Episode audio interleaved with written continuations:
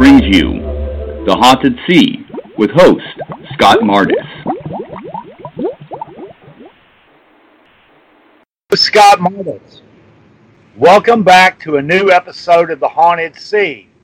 After an extended break, this is we're back on Halloween. I wish everyone a, a very happy Halloween. and our guest today is Karac St. Laurent, a cryptozoologist who has an organization called Crash Course Cryptozoology. Hello, Karac. Hello, Scott. How are you? I'm good. Would you like to explain to people the organizational nature of Crash Course Cryptozoology?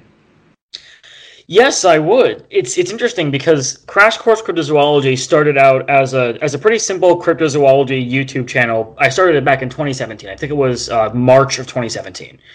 And the idea that I wanted to have was I I grew up a lot on these kind of really cool cryptozoology channels on YouTube. They were very easy to access, and it really helped me get more knowledgeable about events going on in the field.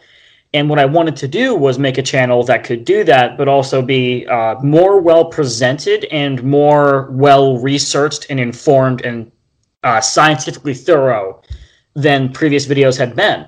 And as time went on, through you know networking and working on more projects, especially, it kind of snowballed into something much more, which I guess at this point is something of a an organization slash project, a research project in a way that really aims to examine cryptozoology very scientifically, partially in an attempt to, to really bring cryptozoology into the scientific forefront as a frontier of zoology. And, you know, that can include talking about things psychologically, sociologically, zoologically, et cetera, et cetera. Well, the state of cryptozoology, to be honest, is in pretty sad shape today because many of the famous figures in cryptozoology who were academics, such as Bernard Heuvelmans, Roy Mackal, and J. Richard Greenwell, have passed away. Mm. And there's nobody with their credentials that has stepped up to take their place. Yeah, so, you're absolutely right. So the ship is kind of drifted, and less knowledgeable people have started cults of personality mm. that have really, in some ways, taken the, the field backwards rather than forwards. Yeah, I absolutely agree. It's it's strange because it almost seems like these are not people that would like to see cryptozoology leave its kind of more uh, mockery-oriented stigmas, but would rather uh, publicize the field on those premises, which I don't think is a good direction to go. I totally agree with you. And it's it's really as somebody that's been doing this myself for over a quarter of a century, it's really nice to see somebody coming behind me that feels sort of the same way that's trying to stress quality over quantity. Mm. Yeah, absolutely. And, I, and I'm glad that, that you look at it like that because I, I respect you massively as a researcher and you're kind well, of one of the examples. Thank you very much, and I respect you too. Well, thank you, Scott. I appreciate yes. that. And, um, you know, we I'll let you explain the origins of this new Lake Champlain organization that we put together if you would like. Absolutely so the the origins of what's what's now the Lake Champlain Zoological Inquiry, uh, I, I, would say probably stem a bit further back than the documentary coming out, but probably kind of start manifesting around there. Because you and I, the first project that we ever worked jointly on thus far was the documentary I'm producing called Release the Baudette Film, uh, which is a, a Lake Champlain documentary, of course, about Champ in general but it also focuses specifically on the Baudette footage, which is kind of one of the most controversial pieces of, of Champ evidence, maybe the most controversial, I would say, uh, aside from maybe something like the Sandra Mansi photograph, because of just how contended that one is. But as we worked together more, I think the four of us, which are the, the two Sanborn brothers, Jeremy and Ryan, and us, uh, kind of found that we really liked everyone's approaches to the subject. And it was you about, uh, what maybe two and a half weeks ago now, three weeks ago, that brought up to me, "Hey, we should uh, we should form an organization of some sort." Yeah. Um, and I had been away for that weekend, so I kind of got to to go through the list of what you had sent me in order. But when I got to that, I was like, "Wow, that would be a really cool idea, actually," because I I would love to be able to um to put emphasis on something aside from doing things generally, which I which is what my main focus is on, especially with somebody who I would consider has probably some of the most experience at Lake Champlain.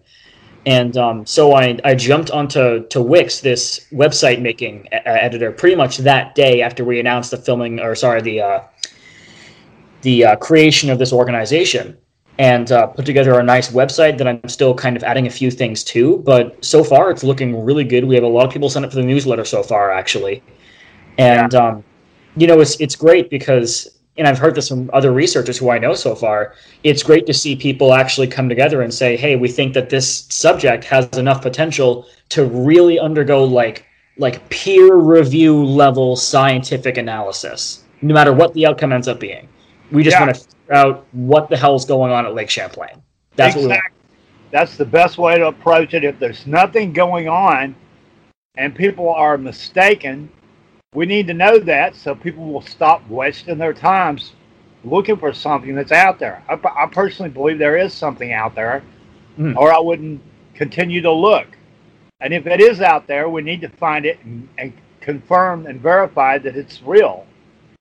Exactly. And it's interesting because people tend to very much, when they write off something like that, and you know, again, like you said, who knows? Maybe they're right. Maybe there is nothing in the lake.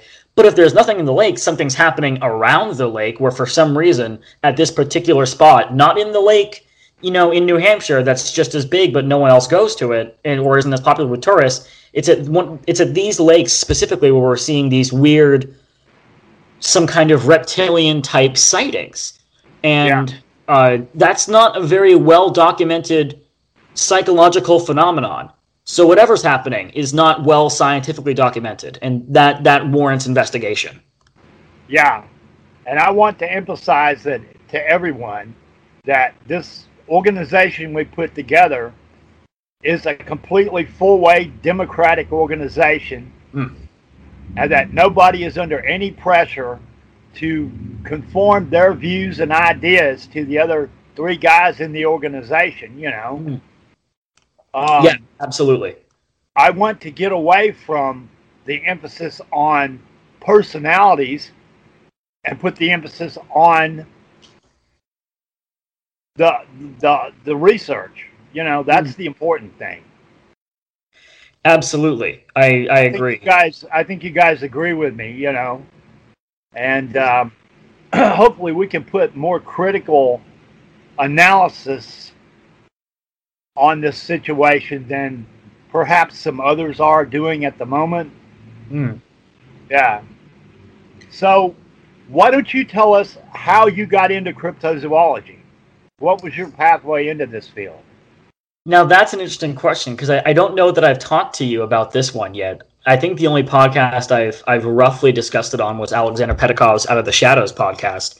It's interesting. I, I grew up watching like a lot of Scooby Doo and things like that when I was very little, so I kind of had this predisposed nature to liking monster stories. Um, when I was in about second grade, I happened to move into this town in southern New Hampshire called Lyndeborough. Less than a thousand people live there. It's very sparsely populated. It's it's out in literally the sticks. We're in the middle of the forest out there, and um, in in this town I, I happened when I was oh probably in fourth grade, so about two years after I had moved there, maybe two and a half years. I uh, had what I can really only categorize as as a, an encounter with what I am convinced was what you would call a Sasquatch, or at least something that fit very closely that description. And that was something that really changed my life because that was um, there was no going back for me after that. There was no like, well, I can, you know, work on this for a few years when I'm an adult and then leave it behind and do something else. It's like, no, this is something that has captured my interest much too much, you know, too far. I'm too far into this now. And ever since then, my main focus uh, was pretty much, you know, uh, Sasquatch research. You know, John Bindernagel. Speaking of people who were who were academic giants in the field, he died in 2018 um, was was you know my hero growing. Was, was really sad because he was one of the few academics that was taking it serious. Yeah, and you know he was he was such a thorough person with you. You could ask him about any aspect of the Sasquatch phenomenon, and he essentially had a pretty reasonable uh, hypothetical answer to, to propose. And um, you know his books on the subject are magnificent as well. But um, for a while, I kind of dipped out of it, you know, in that transitional stage in high school and all that. And then afterwards, I really started getting back into it in my last year of high school, kind of getting back into not just Sasquatch research, but also sort of researching general cryptozoology. And I and I found myself in the outskirts of circles with that included people like you and Alexander Pedikov and Loren Coleman, et cetera, et cetera. Um, and eventually, when I was working with a, a, an ex friend of mine, Nate Brislin, who's a fantastic researcher, by the way, um, we, he, he did more networking than I did for a while. And I kind of picked up that I was I should do a bit more of it when I saw him kind of putting his neck out there more. And that really helped because I got to meet you, I got to meet Alexander Pedikov, I got to meet a, a lot of people that I would have never met otherwise. And uh, you know, somehow about you know one and a half years after that, here I am, and I'm kind of in the middle of that circle now to some degree, or at least in the middle of that that network of people, which is yeah. really an amazing experience. And uh, you know, I'm getting to go on expeditions now. I'm I'm able to plan out expeditions and dedicate enough money to be able to go on them. And I'm making a documentary. I want to make more documentaries, and I'm still running the YouTube channel. And it's it's just really, uh, you know, I'm running a book. It's, it's it's been an incredible experience, and I'm really grateful for it.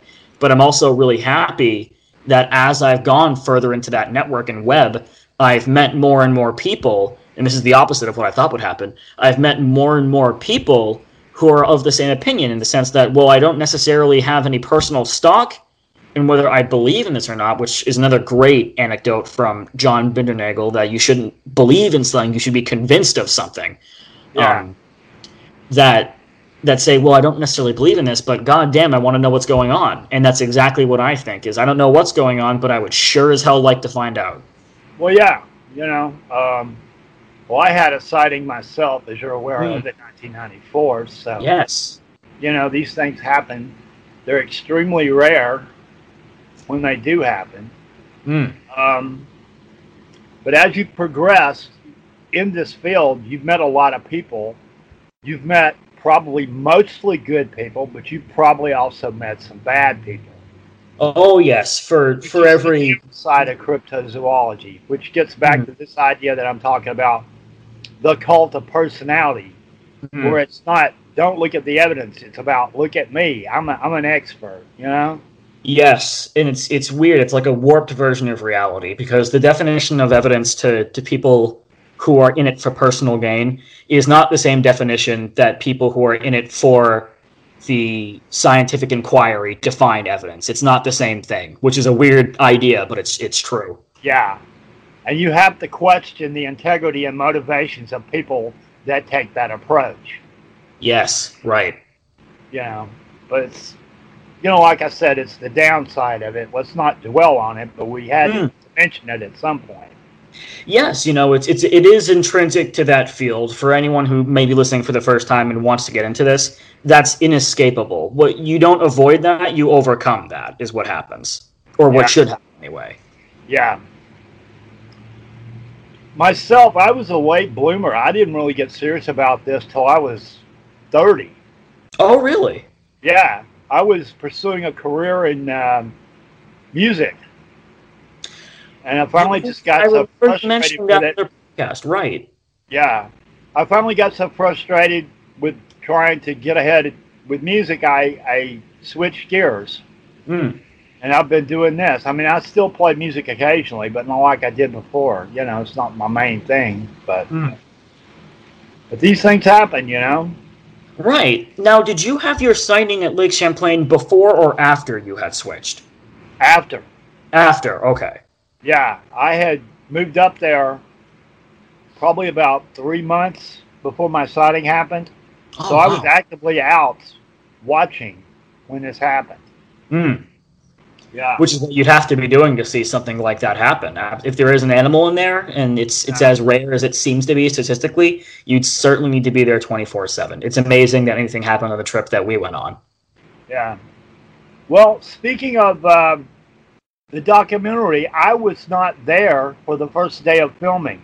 Hmm. Why don't you fill us all in on what happened the first day? Right. Well, I'm I'm glad that I actually really do get to do some of this because um, you know, with other programs, you don't always get to say this, but because the documentary is mostly oriented in information that isn't presented in our expedition, I can. Um, so the first day was essentially kind of us getting set up. We interviewed the witness that we could interview in person, and we uh, we set up a trail camera near Otter Creek, which is where a lot of these uh, these land sightings happen. And what we found was interesting about Otter Creek was that on either side of Otter Creek is the lake, so it it suddenly made sense that if there is an amphibious am- animal, even if it's not an amphibian, if it has amphibious behavior, uh, if it wanted to get to the river from the lake, this is where it would go, and it would just hop over the the, the very short road. It's you know Yeah. like a four foot long road, not a very long slide at all. Well, there are very deep parts of uh, Otter Creek. I think in some places it may be actually 40 feet deep. Yeah, it's actually a very it's, it's not really a creek, it's a river, really. Yeah, Which is what uh, one of our teammates, Jeremy Sanborn, who's been diving there for a while, pointed out. Was the first time we're talking about a creek. He was like, "It's weird that people call it a creek because it's really not a creek. It's it's a it's a whole river. and It's a big river too." yeah, it Uh, runs quite a long ways too. It goes all the way to Brandon, Vermont. Yes, it does, which I thought was so interesting. Yeah, So uh, yeah, we set up trail cameras there. We also set one up. This is interesting tidbit. Um, this is mentioned in Small Town Monsters on the Trail of Champ series. There's this location uh, somewhere on the shores of Lake Champlain where uh, it's near private property, and the owners of that property talk about this generational story that their grandparents had about what they called the biggest beaver ever which uh, essentially what they meant was there's this large animal that moves into the marsh and it seems to go there every spring or so. And from a distance it just looks like the big back of a beaver. It's this big black shape. Yeah, um, of course in the context of lake champlain the first thing you think is oh my god that's something seasonally coming into marshlands. Yeah. um, we actually were able from from some pre-existing uh, data which actually you very kindly were able to point out for us we're able to pinpoint the rough location of this marsh. It, it isn't clear exactly which side of this marsh it's on but we knew it was on one or the other. And Yeah. uh, we happened to pick the one that is closest right up against otter creek and put a, a trail camera in there to search the ground for any animal sign. Couldn't find very much. I think we had found a deer print at one point but that was about the extent of it. And uh, we also visited um, Arnold Bay, which is right near Button Bay, which is where, of course, Liz von Muggenthaler got her audio recordings Yeah. in 2004, I believe, 2003. 2003. Yeah. Well, And speaking of that area, there was a, a relatively well documented land sighting from 1991. This guy was on um, some kind of an ATV. Guy named Todd Hustis almost ran over one as it was hmm. crossing the road in front of him. So it was Right. kind of like very similar to what happened to Arthur Grant at Loch Ness back in 1934. oh, the classic Loch Ness monster sighting. It's one of the Yeah. most known ones. Yeah. Yeah, well, this was very similar. Yeah, which is so interesting because the more and more you study them, the more you're like, wow, there really are like more similarities than just appearance going on here. Um, and you know, Arnold's Bay was such an, a fascinating area because, for one thing, it was uh, it was so much wider and deeper than you think it is. And this is my first time being at Lake Champlain ever in my life. And what I was immediately struck by, especially with the underwater footage that the divers provided, was uh, how much like an ocean Lake Champlain still looks under the water. It Well, doesn't yeah. look like it looks like the ocean. And of course, it used to be Amazing. Champlain Sea. Yeah, the amazing thing is, you go back and you look at the size of the marine predecessor, the Champlain Sea, and you realize that what is Lake Champlain now was only a small fjord, and this humongous ocean that was as big as all of the Great Lakes combined. Mm, Most of it was up in Quebec and Ontario. right. Yeah. So it's mind boggling, but you can still get out on modern day Lake Champlain out in the middle of it and think you're on the ocean. It's that big. It really is, especially on the New York side, which where that's where we went with you to look at the um, the Bodette site. and that was like, wow, this is this is just really looking like a coastline here. It's it's pretty wide. Yeah. Now, um, Arnold's Bay was probably one of the most significant places that we actually went because, and I won't give too much away because this is kind of the the still under analysis section of our documentary. But it, it's possible that we captured some evidence while we were there of of something in the lake. Um, it's it's a bit shaky, but we're trying our best to figure out what was going on exactly. Well, you know, I- help any help I can give you on that end, by all means, just let me know. Absolutely, I'll, I'll send the, uh, the the the clips in question your direction, and we'll see what we can do with them. Yeah, Um, or can we can see what's in them more accurately. Yeah. Because I'm sitting on, I'm sitting on all of Liz's old data, you know, which I worked with her for many years. So Which I've got access to all that, and I should Right. be able to do something with it. Which you know is one thing about you that I've absolutely found incredible. And for anybody looking to look into the Lake Champlain phenomenon, you know this is you are probably one of the, the best places to go to if you can get in touch with with you because you essentially have the Champ library on your computer right now. Like the official Champ library is there. Everything. Yeah, try to hang on to all the important data, you know, or potentially important data. Yeah, and you know that's good because so many fields uh, don't really have that. You know, uh, even like John Bindernagel, for example, who who did a lot of eyewitness interviews and just had a plethora of stuff he was sitting on. Uh, a lot of it's not accessible. We have his books and a few of his lectures on YouTube, and that's pretty much the extent of it. Um, I don't Yeah. know how much of it he kept in writing or on a computer. Um, I knew that someone had edited for him, so I'm not sure if he could use a computer. Um, but yeah, you're an absolute treasure trove for that. Well, you know, it's sad that so much potentially important data from Loch Ness has just vanished and, and got lost over the years.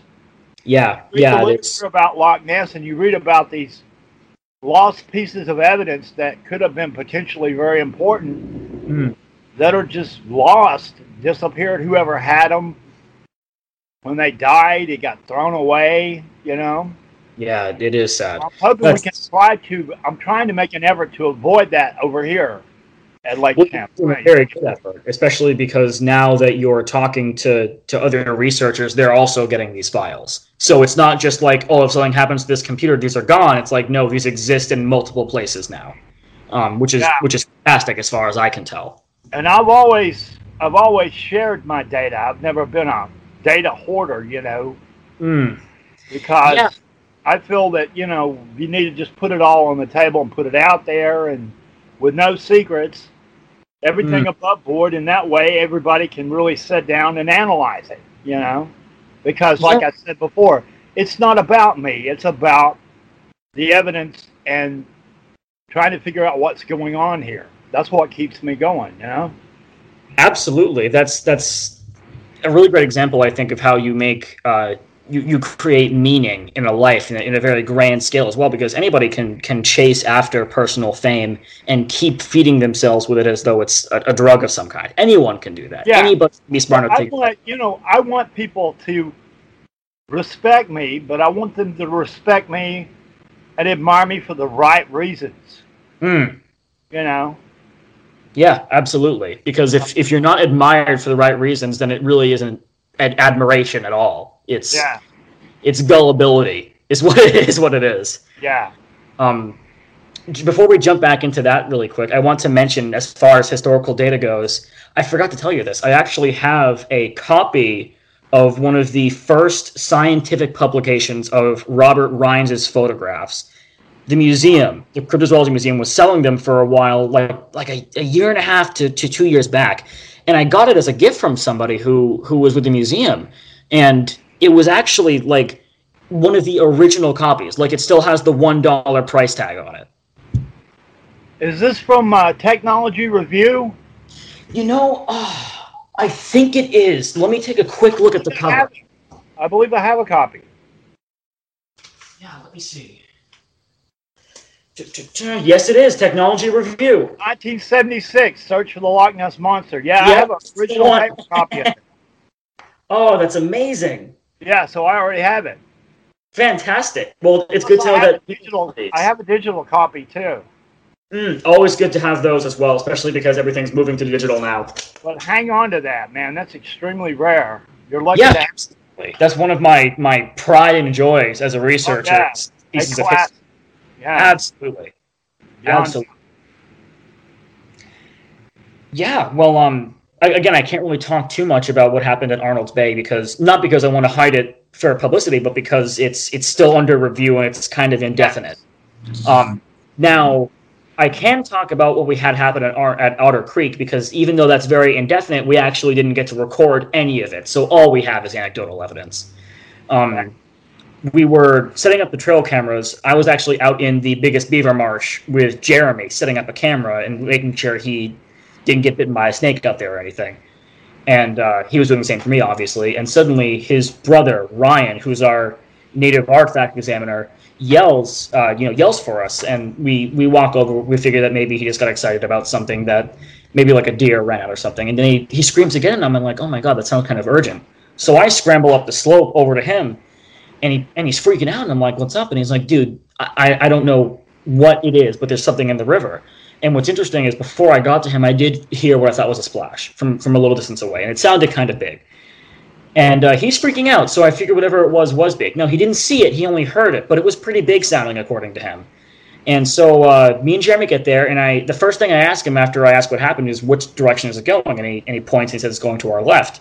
So I start jogging to our left, and right in front of me, about 15 seconds afterwards, and Jer- they they all heard this too, and we heard another one after this. And Jeremy, who's been diving at Lake Champlain for years, uh, I think he described it as something like that sounded like someone threw a cement block into the water. It was that big and that heavy. And every time we looked with the flashlights, we could not find it, but there was something making commotion in the water, and it was definitely the sound of water because there was no heavy wind that night.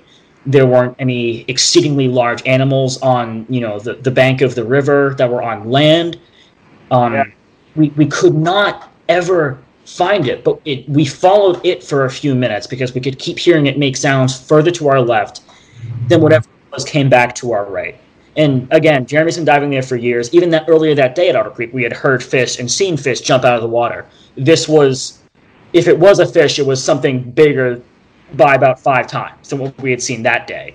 Well, Um, you know, I've seen snapping turtles in the lake swimming around with my own eyes that were the size of garbage can lids. I mean, they're Yeah, they grow pretty big, and that's that's a very likely answer for what was happening. Of course, in our heads, we're like, "Oh my god, it's just a champ." Uh, you know, whatever a champ might be. Maybe a champ is a turtle. Who knows? But Yeah. snapping turtles definitely something that would account for, to some degree, what the size of what we heard was. Why it kept coming up and down out of the water is is kind of another question. It's Yeah. funny, actually. Um, we started following it as it went to our right more and brought us along the banks where we had been setting up the trail camera that day. We actually walked by the trail camera again.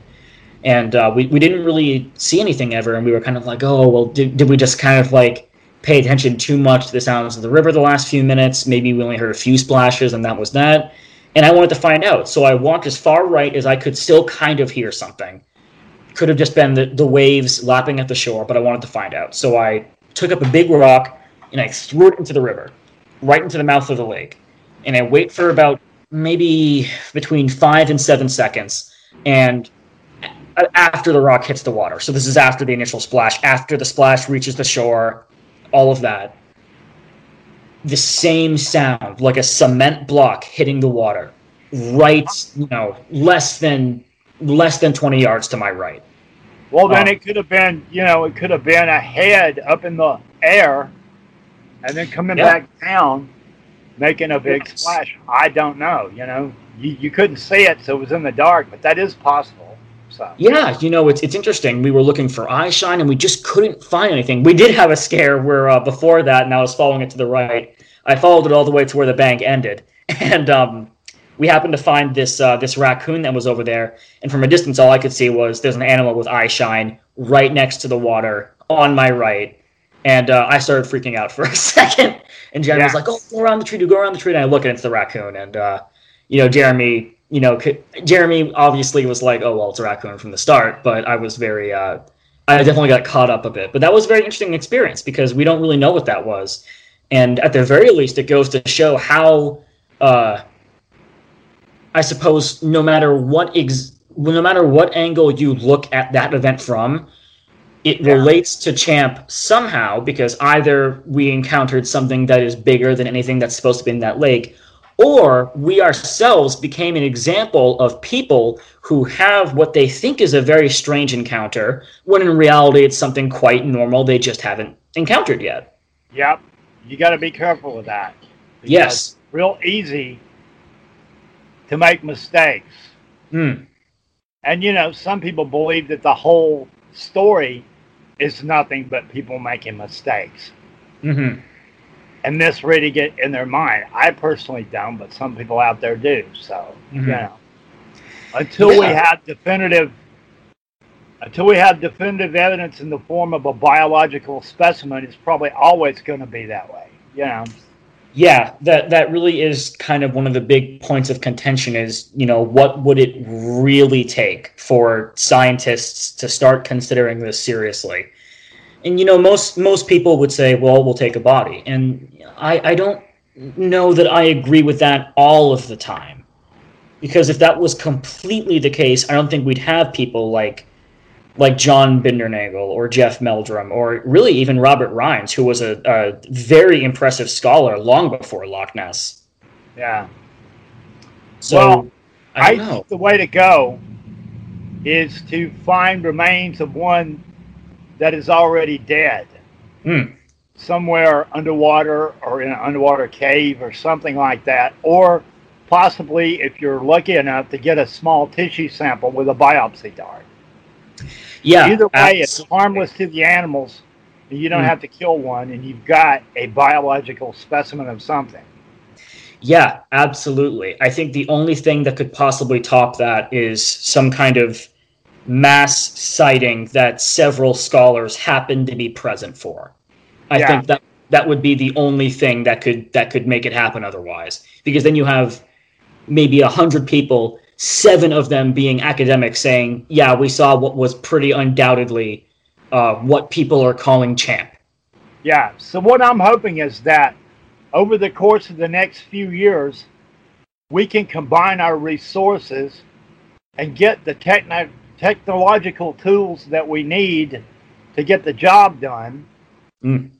and just go do it, you know? Yeah, and you know, I think that really is a, a good method to go with because all of the best evidence of something animate that we have in Lake Champlain comes from that kind of organized scientific effort. Every single Yeah. piece of it. Yeah. Well, you know, like before Will died, God rest his soul, we had that boat and all the equipment we really needed. Mm. And we went over to where the Bodette video was filmed, and something of interest swam underneath the boat, and we got it on sonar. So that's something, you know? Yeah, and that's a massively compelling image, too. It really is. Yeah. What's interesting about sonar as well is that sonar can be so um, it can be so accurate in in depicting the shape of a thing.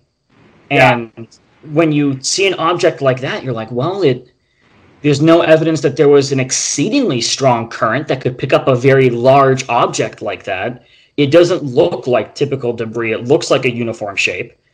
Yeah. What the hell are we looking at? Well, whatever it was was shaped like a champ, hmm. roughly. That doesn't mean that's what it was, but it's certainly an interesting piece of evidence. Right, exactly. And again, you know, no matter what that says, that's data that suggests that what happened is indeed categorizable as the phenomenon that makes one convinced that they've seen or encountered a champ. Which is exactly the kind of data that you want to encounter while you're out there, because then you have something that Yeah. you can really work with and examine scientifically.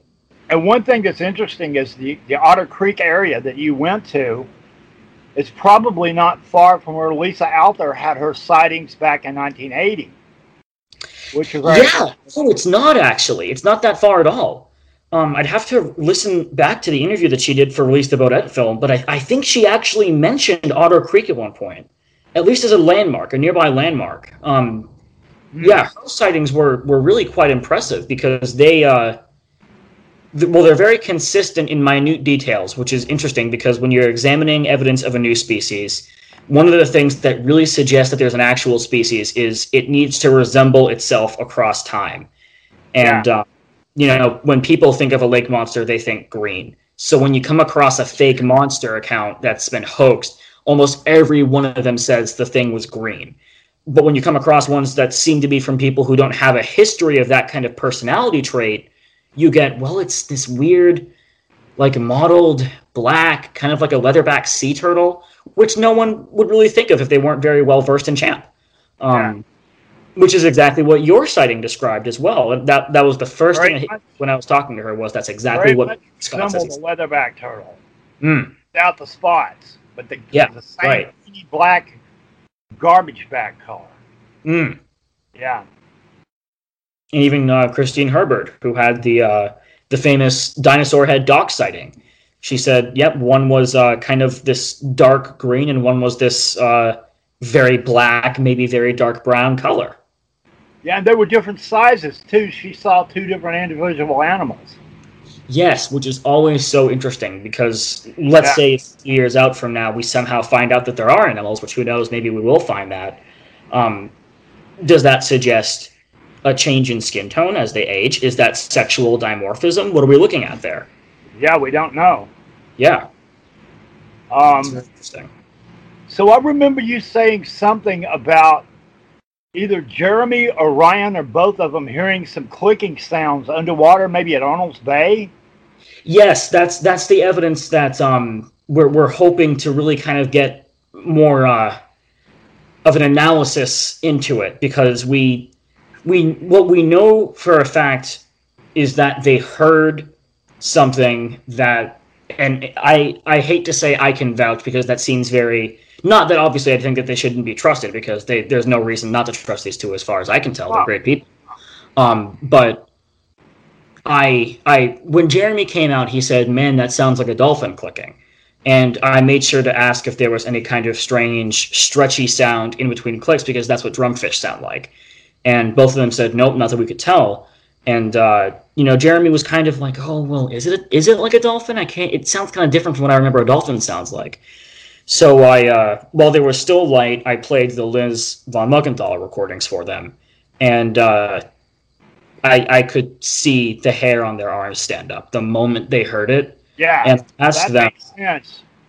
Yeah, and, and I asked them specifically. I said, "Is there any difference? Like I'm talking minute. Is the pitch different? are there more spaces between the clicks? And both of them shook their head and said, I can't think of a single thing except for eventually a pitch difference. And that's it. Yeah. Um, well, but you know, we're trying to see if their cameras pick that up. to tell you that I haven't told you yet is that I was able to find another set of recordings of Liz von Muggenthaler's clicks from from 2003. Really? Yeah, it's only a 40 second section of a video, and it's got her and the rest of her people on the boat talking in the in the foreground. But the interesting thing about this 40 minute segment is you hear more than one click. You actually hear the pattern of the clicks. Oh, that's so interesting. Like 40 seconds. Yeah, I'll send it to you when we get through um, doing the show here. Yeah, please do. Yeah, I've been trying to figure out a way to remove the voices and just isolate the click sounds, and I haven't been able to figure out a filter to do it yet. I will do my best to figure out something too. I've, I've been looking into sound filtering programs for, yeah. for editing software so I can start editing the documentary.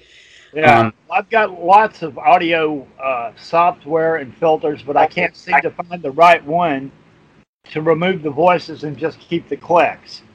It can be difficult. Yeah, really be good. Difficult. Yeah. That's interesting. I didn't know about that. Yeah. Well, I just recently found it.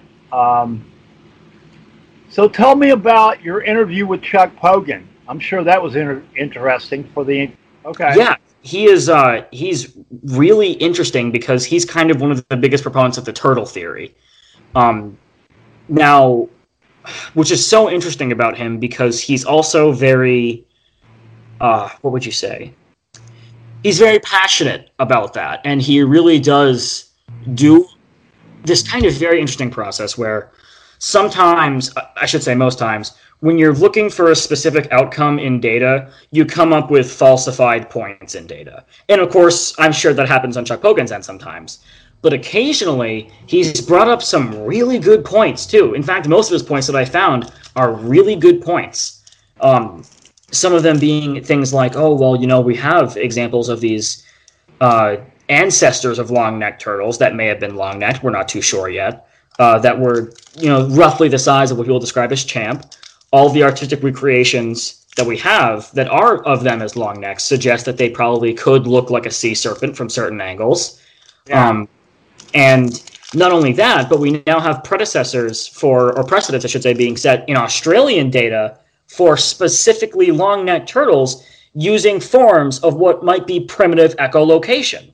Yes, I'm aware of this. Yeah. yeah, and that alone is like, wow, no, I would have never guessed that in a hundred years that we would find that in turtles.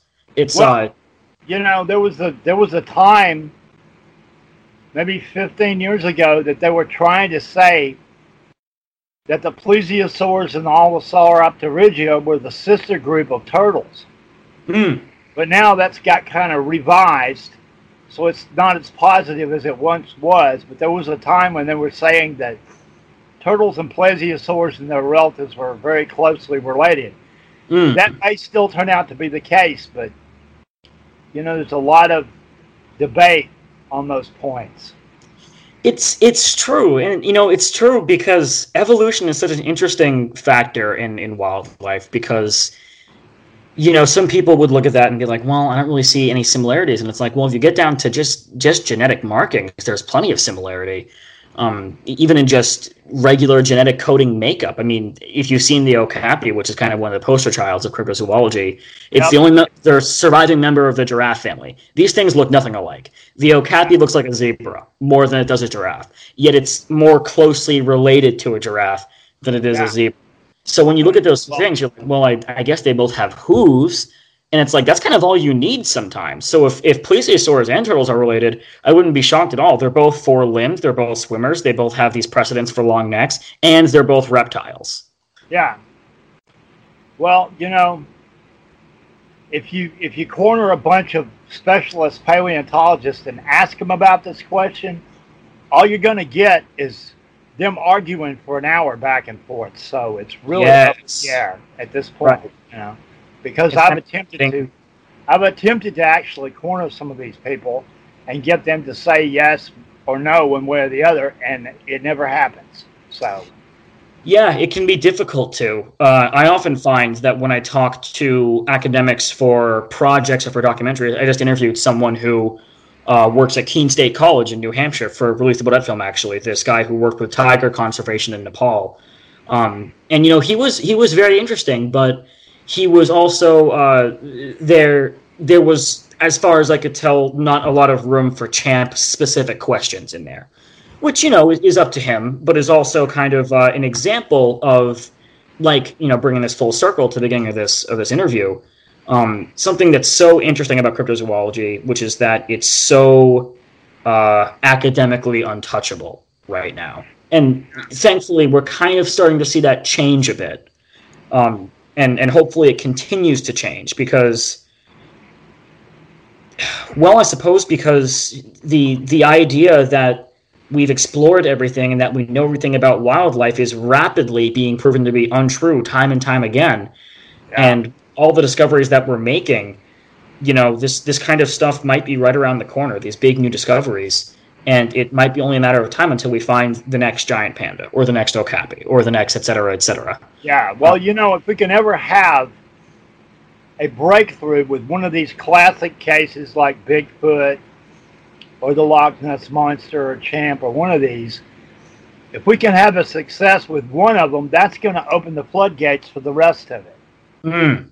yes i absolutely agree. legitimize you know it will legitimize at least one of the cryptids that people have been looking for for 60, 90 years, you know?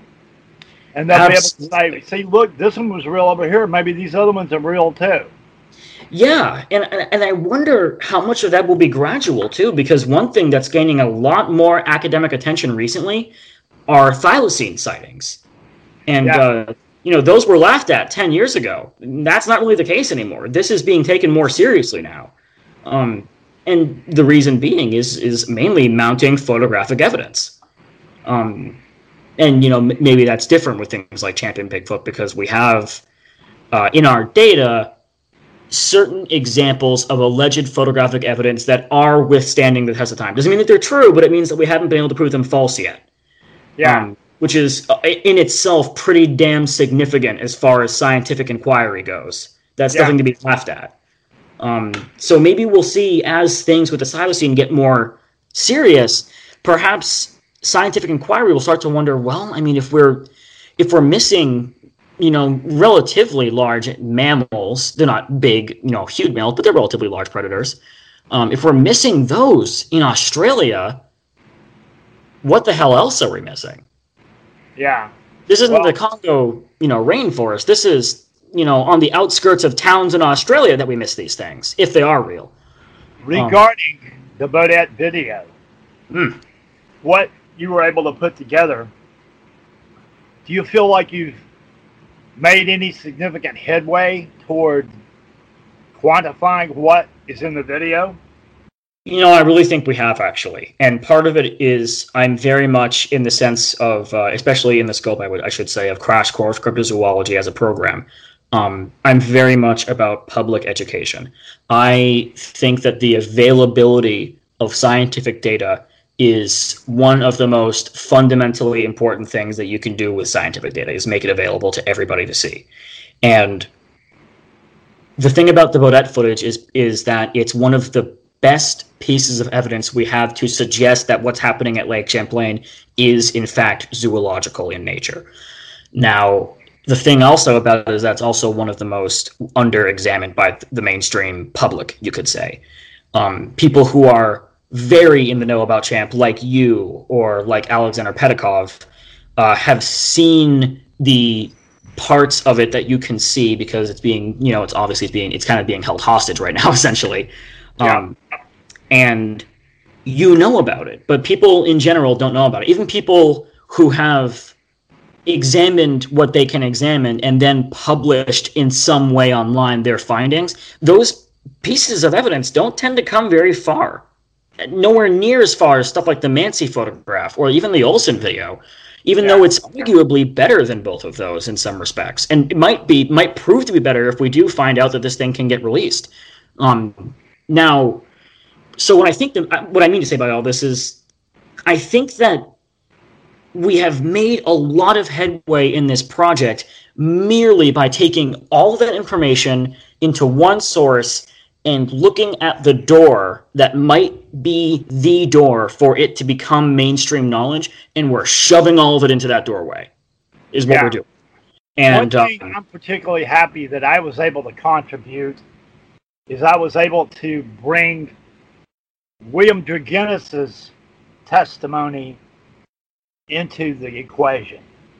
Yes, which is, I think is very important because, as far as I can tell, from people who met William while he was still alive, may he rest in peace, uh, he, he was not a discredited person. He was a very well-respected Oh, researcher who, absolutely, his his reputation in the Bigfoot field completely eclipsed his reputation in the champ field. Highly Hmm. respected as a Bigfoot researcher.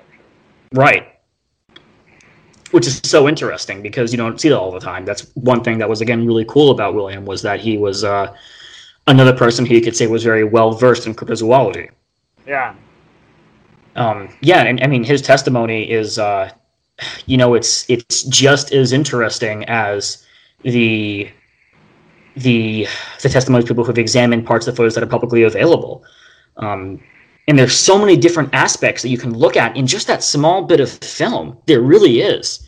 yeah. And um, what's so interesting is that um, there was uh, occasionally cited for for information on the film is what Bodette and Affolter said about the footage. Um, and it's hard to find that now, but you can still track it down. There's this older Yeah. interview with them that's that's in a transcript typed, and you can look at it, and they give a pretty interesting analysis of the film. And what's great, especially, is that certain parts that they talk about that happen in their event, or at least their recollection of the event, William Dranginis recounts happening when he watched the footage. Yeah. Um, which is interesting because then you have a correlation in scientific data. Okay, stories are matching up here. William's not making this up, and they said this before William was able to see this footage. So they weren't looking at William's account and saying, "Oh yeah, this and that happened." Like, no, this is coinciding independent- events. Two independent accounts Yes, of the same of the same observations. but the observations were uh, unaware of each other, which is Yeah. there's no way that those two things were uh, were merely coincidental then and you, and you can do math for that which is interesting i recently did a uh, well i should say crash course cryptozoology recent did a uh, a video on this alleged uh, dogman photograph from from michigan that was that got that. yeah, and I decided while I was looking at it, I was like, well, you know, sometimes you come across fakes where people are like, well, just because it looks like another image doesn't mean that it is photoshopped from that image. And I was like, okay, fine. Is there a way you can scientifically conclude whether or not this is the image it came from without the use of things like metadata, which not everyone has access to looking at? And I realized that there was. And the formula that I came up with was, well, okay, so let's look at the rate that images are popping up on the internet, right? Um, from the time the internet was created to about 2020, and we're in the middle of it, so it's kind of roughly this. There's around 19,000 billion images on the internet right now, roughly that, and you can you can do the math of adding that up very easily. And so what you have to do then is you have to look at okay, well let's let's plug in a probability formula. What is the probability that this particular uh, the Onaway photograph, which is the Dogman photograph, and this image of a stuffed timber wolf are are pixel for pixel alike, but are not the same image. And doing that, you actually get a negative outcome. So it's literally mathematically impossible. So you can actually do scientific analysis on whether or not these things are coincidental. And as far as I can tell, the, the same thing would probably apply for this event where Bodette and uh, Dranginis described the same thing in the footage without knowing of each other's descriptions. It's the same thing. It's it's probably a negative outcome. It's not possible, or at least it's very unlikely. Yeah. I, I follow you. Yeah. Yeah, it's interesting. So, you think you're going to have this finished by Christmas? That's what I'm shooting for. We're actually a bit shaky on editing resources right now. I'm currently attending university, and um, the editing software, unlike my last university, actually isn't publicly available. You have to meet certain requirements. And I'm not too sure whether I meet all of those or not. So I'm, I'm contacting the lab right now and uh, waiting to hear back from them currently. So we'll see. Hopefully I can. But if not, I can always just work my ass off in December to get it edited. Best of luck. yeah, thank you. Yeah, I'm honored to have been a participant in it, and any additional help I can give you to make it as good as possible, please let me know. Well, you know, you've been a really fantastic help so far. You've again, you're an absolute you're the library of Alexandria of champ knowledge. And I I I was able to to talk to you about information that is quite literally available nowhere else. And for anybody looking to make a film on champ, uh, who can who can get into contact with you, I highly recommend they do because you're an absolutely treasure you're a treasure trove of knowledge and that's something that this field needs pretty desperately right now Well, I must acknowledge the people that came before me. Mm. People like Joe Zarzynski, and uh, even though I'm critical of some of his work, Dennis Hall, Mm. And there was Leon Dean at the University of Vermont, Professor Phil Reines at the University of Plattsburgh. You know, there were people that were doing this research before me, and I built on the database that they put together first. So, yeah you know it's the ultimate rule of discovery is we stand on, upon the shoulders of giants yeah, all of us absolutely. that's it that's absolutely it Uh, So, you also have done some dabbling in the parapsychology field as well, right? a tiny bit yeah I, I, i've done my best to uh, to study not just the the psychological effect of things and the power of belief, but also the accounts that you could attribute to the power of belief that are still kind of wonky. Um, I'm actually working on a second documentary right now that I've mentioned on the Out of the Shadows podcast. It's a, a documentary on Pukwudgie sightings, which I suppose you could describe Pukwudgies as kind of a North American version of like a fey creature. I suppose in in, in it's like a little person story. Wow. Um, but there are plenty of these very strange modern sightings uh, that half of them are, are kind of supernaturally oriented, and the other half that describe the exact same looking creature are saying no, these things behave like they're like like they're real like primates. I'm talking to a particular witness who wrote a book on his experiences right now. Granted, he has a lot of alleged experiences, and that's a bit suspicious, but um, his experiences are all very physically grounded. He insists up and down these things are not supernatural, they're physical, they behave like you'd expect a troop of primates out in the woods to behave. And yeah. on the other end, you have things that are that are kind of weird. And the the cool thing about things that are kind of weird is I do think it depends greatly on the power of belief in the scenario. I actually conducted a scientific experiment uh, almost around a year ago now, back in December of 2019. Uh, there's a there's a video on the Crash Course Cryptozoology YouTube channel called "An Experiment in Gullibility." So what happened was I had found, actually more accurately, I had been shown this image of a female gorilla in her enclosure. Her enclosure happened to be during, uh, it was in the middle of winter when this photograph was taken, so all of the grass was barren, the trees were barren, and it was just a rocky slope with snow on it, essentially. And it looked a hell of a lot like a, like a Yeti photo, and that was kind of funny, but then I was like, hey, this, this can actually be used. So I edited the photo a bit to make it look more natural. There was no enclosure door in the photo now and just put the caption Anonymous photographer claims this was a Yeti seen on the border of Nepal and Tibet in 2012. Put it up on a website called Reddit. It's the largest forum website on the internet. It's the widest net you can possibly throw. Put it on a cryptozoology forum. Put it on several cryptozoology forums, and I tracked not only how many people were seeing it, but I tracked how many likes versus dislikes it was getting, and I tracked what kind of comments, positive, or I should say affirming or denying, were being left the first, I think, four hours or so, you have a constant rise of upvotes and a constant rise of views and a constant rise of affirming, oh, this is such a cool Yeti photograph comments. Then, around that same hour, you get one or two denying comments saying, this looks fake, this looks like it's photoshopped, and there was even one saying, I know where the original image is, I've seen this, here's a link to it as that happened, and you can see it on the grass in this video, there's actually a crisscross section where the amount of likes instantly goes down the minute that happens, and the amount of affirming comments instantly goes down the moment that happens. And for the rest of it, it's a rise and then steady flat line for the rest of the 24 hour period that this was up of denying comments, dislikes, and a drop in attention. So, what does that say? Well, for one thing, it says that people who are quick to jump to conclusions might be, well, they they might be lesser in number than we thought they were, because not only was the rise in people who were realizing this was a hoax rather sudden as soon as it started happening, which suggests that that kind of thing is something people actually do pay attention to, let alone online instead of the real world. But it's actually more in amount and is more sustainable over time than people who jump to conclusions. So people aren't as gullible as we tend to think that they are.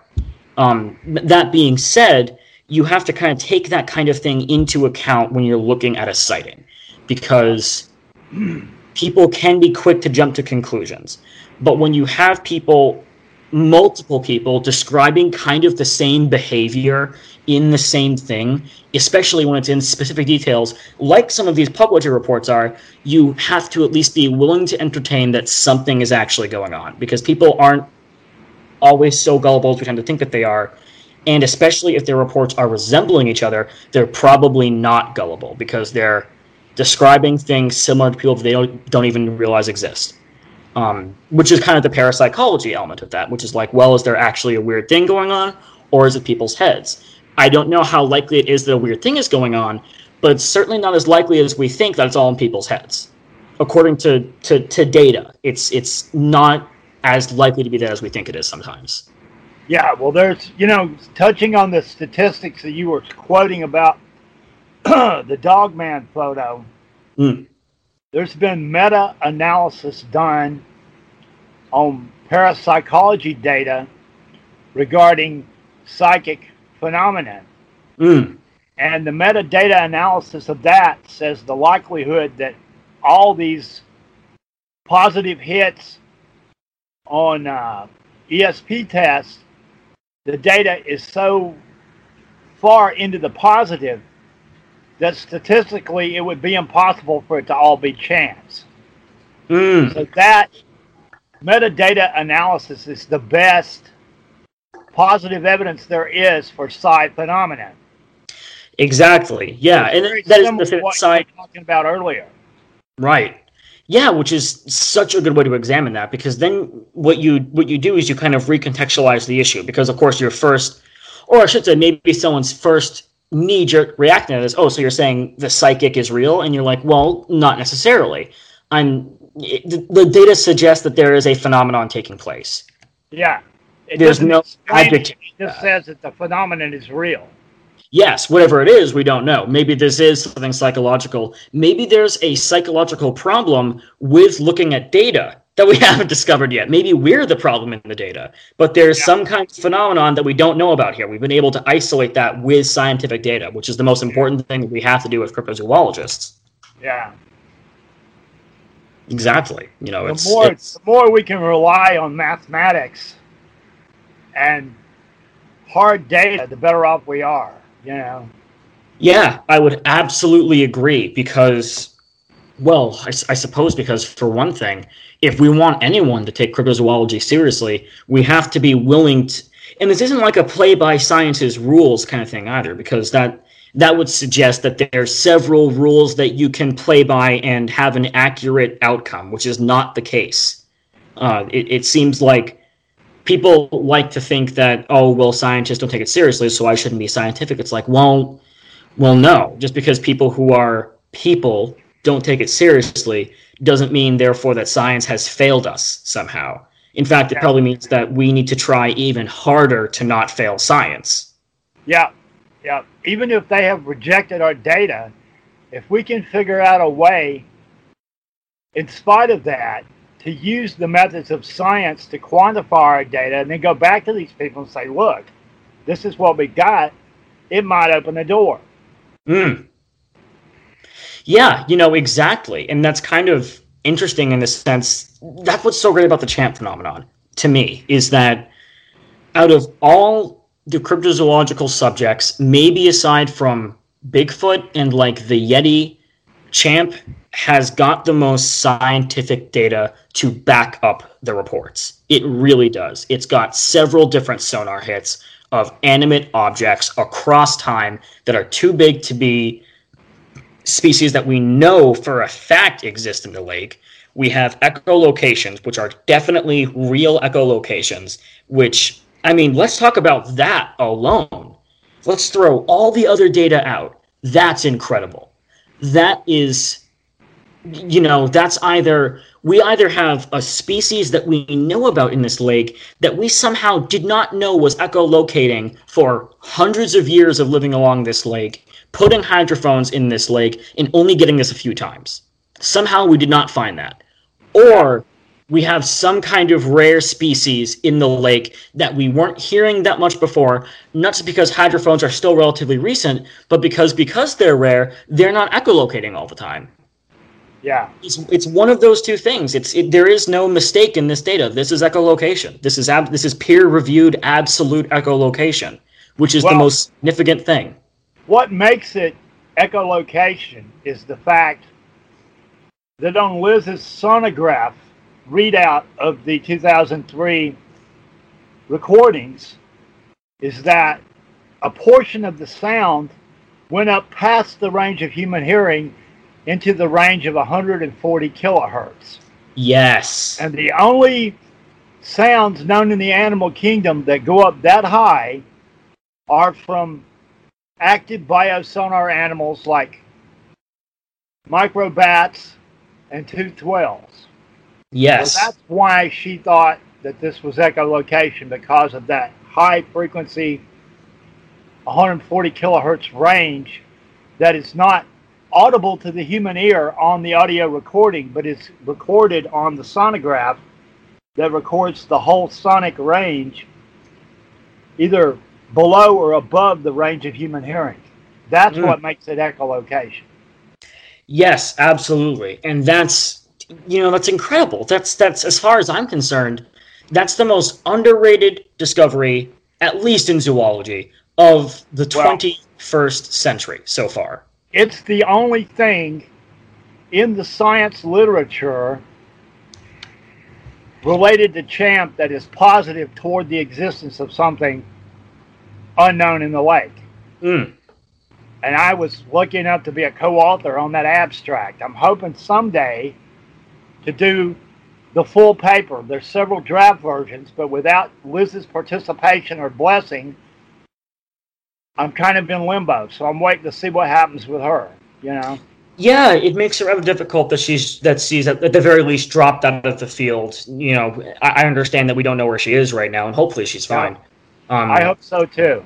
Yeah, and that, that I've can made every I've made every effort I could to find out what the situation is, and have had no luck so far. But I'm going to keep yeah. trying.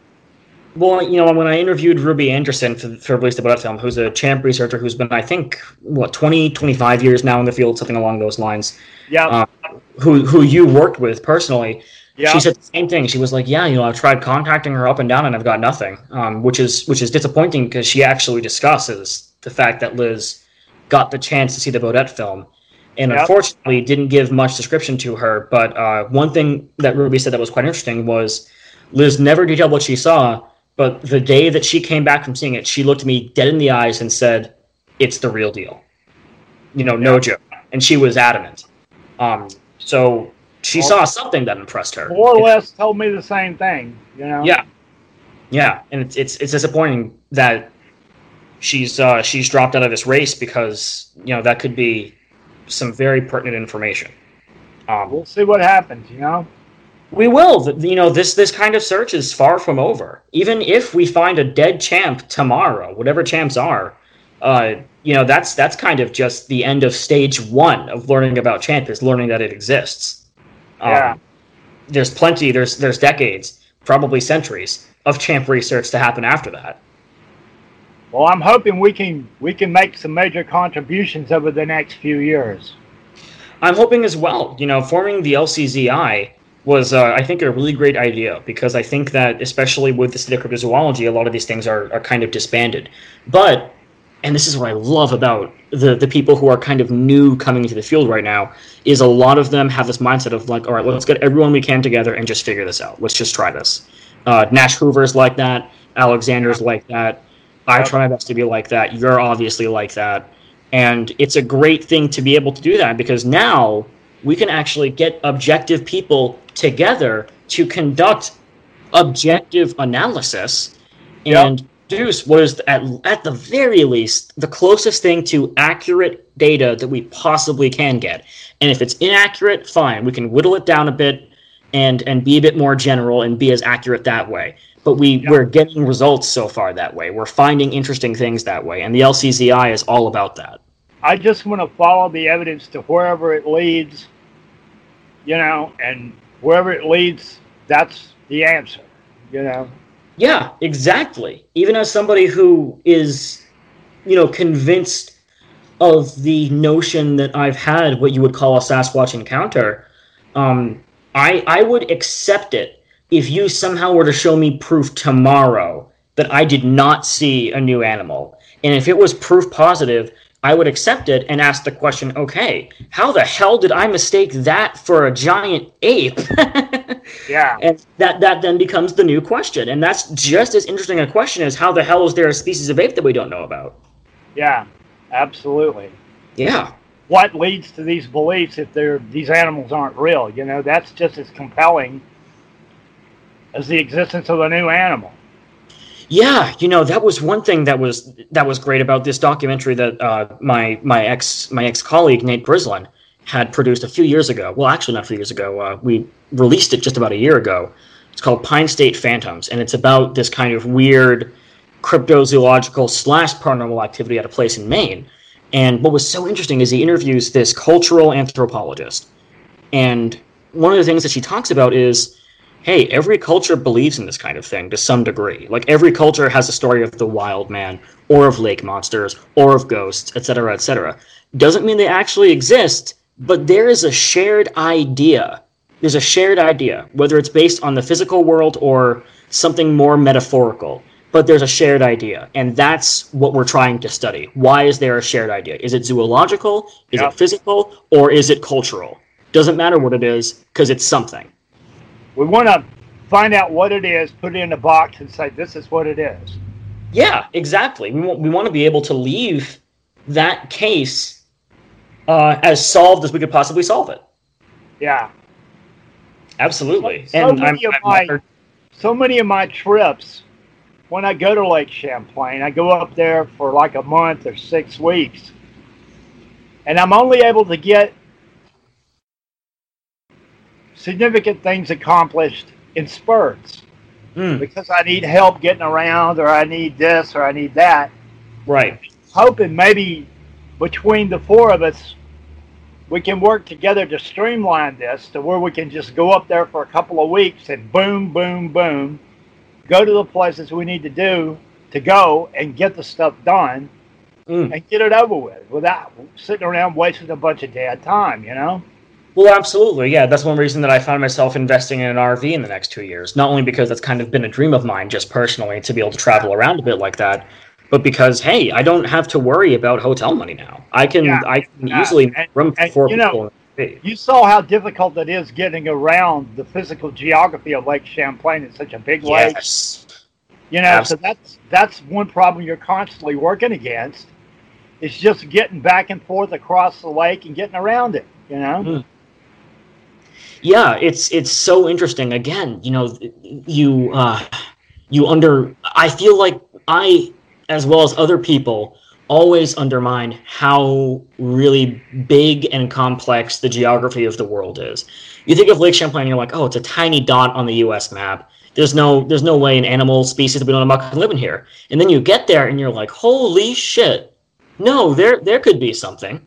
There could be look at something. all the look at all the bouncing around we did that day. Yeah, that last day was pretty incredible. We made some record time doing that.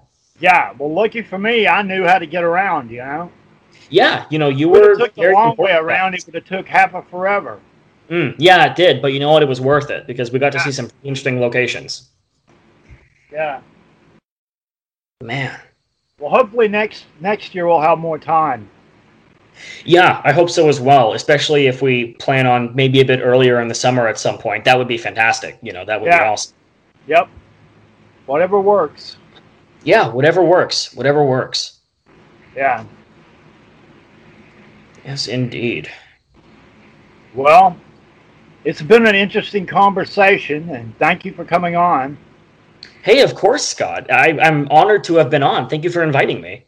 Yeah, well, I appreciate it, and um I'm sure you'll be back at some point, and we'll be hopefully at Lake Champlain sometime next year. So, Yeah, I hope so as well.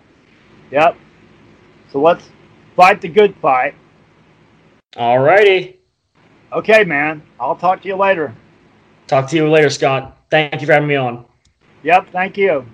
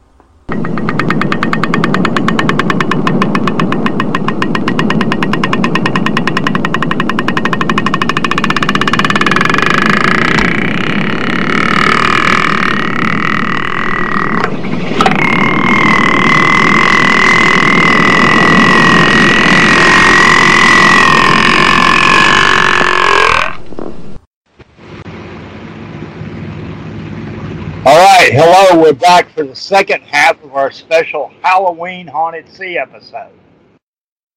We previously talked to uh, Karac St. Laurent, who is one of the co founders of the new Lake Champlain Zoological Inquiry organization that we put together.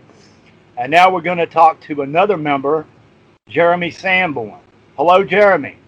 Hey Scott, how's it going? Good. Good to talk to you. Um, so, do you want to tell us how you got into diving and cryptozoology? Was it was it cryptozoology first, or was it diving first? It was cryptozoology first. I went and um, my dad was always into uh, you know, Sasquatch and stuff like that. And I remember he had a bookcase, and I it was right at my level when I was a kid, probably about seven years old. And I'd be looking at these books and you know check on the Loch Ness monster, Sasquatch.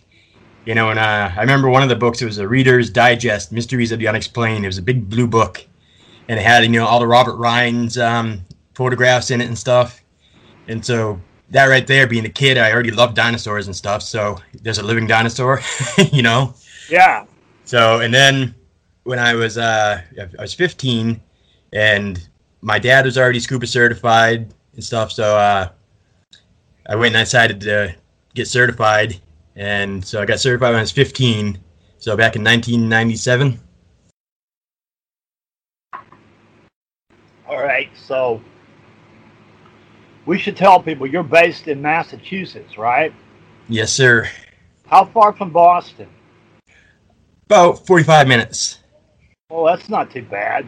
At least you No. got you know, anything you want right there in a big city if you need it. Yeah, I, I kind of like staying away from the big cities though.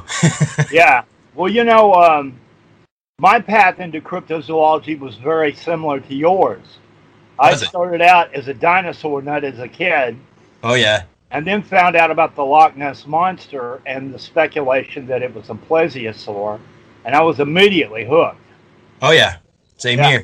here. Exactly. Yeah.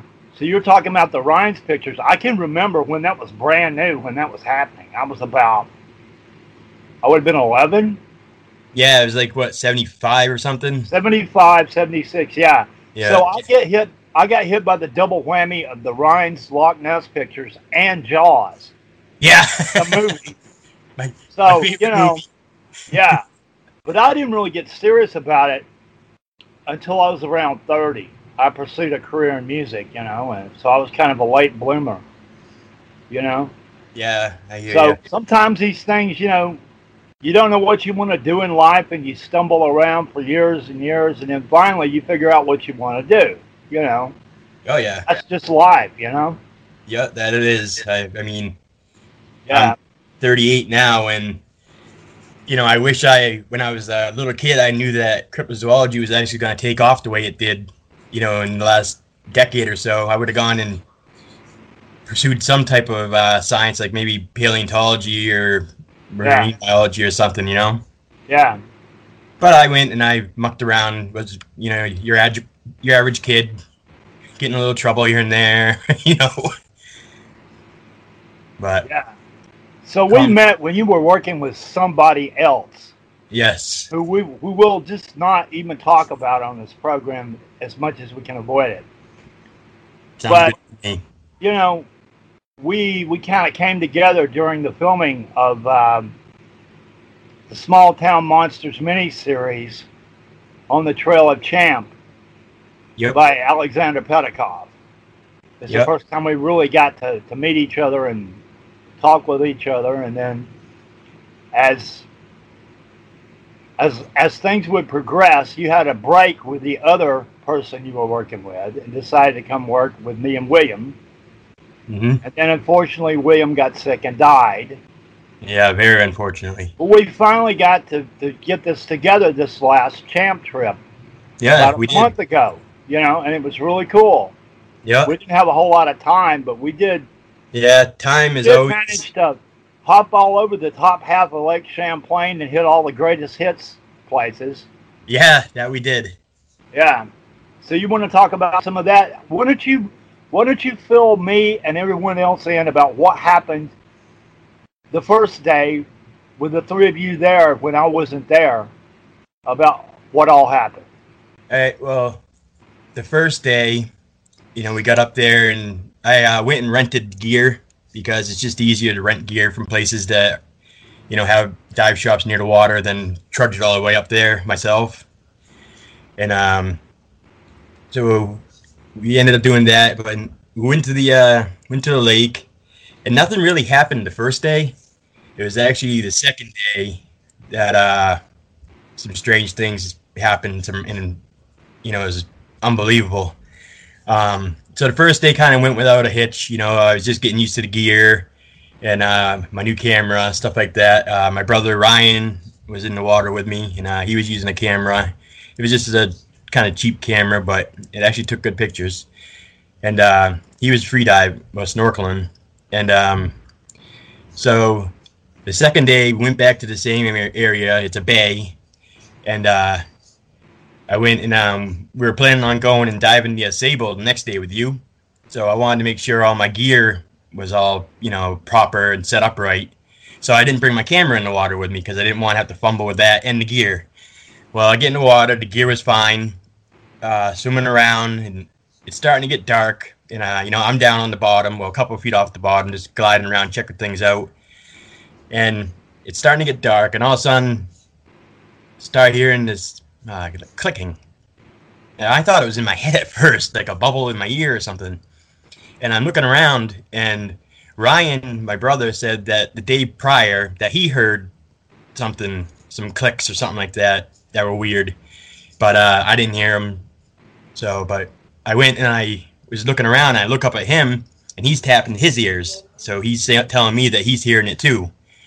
And um, oh, it was awesome. Uh, whatever we were in a bay it was just getting dark so you know people were leaving and stuff and whatever this was was it was out in the lake projecting these sounds into this bay.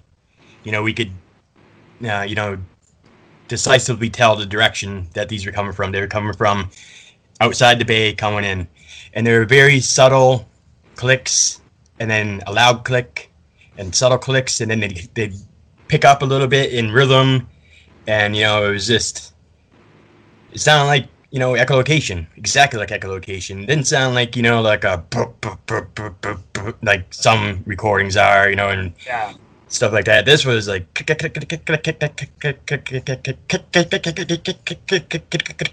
it sound? Did it sound like the the racket a fishing rod makes when you're reeling the reel in? Because echolocation can kind of sound like that. The clicks I I know I know what you mean, uh, yeah, but This a was- fishing reel.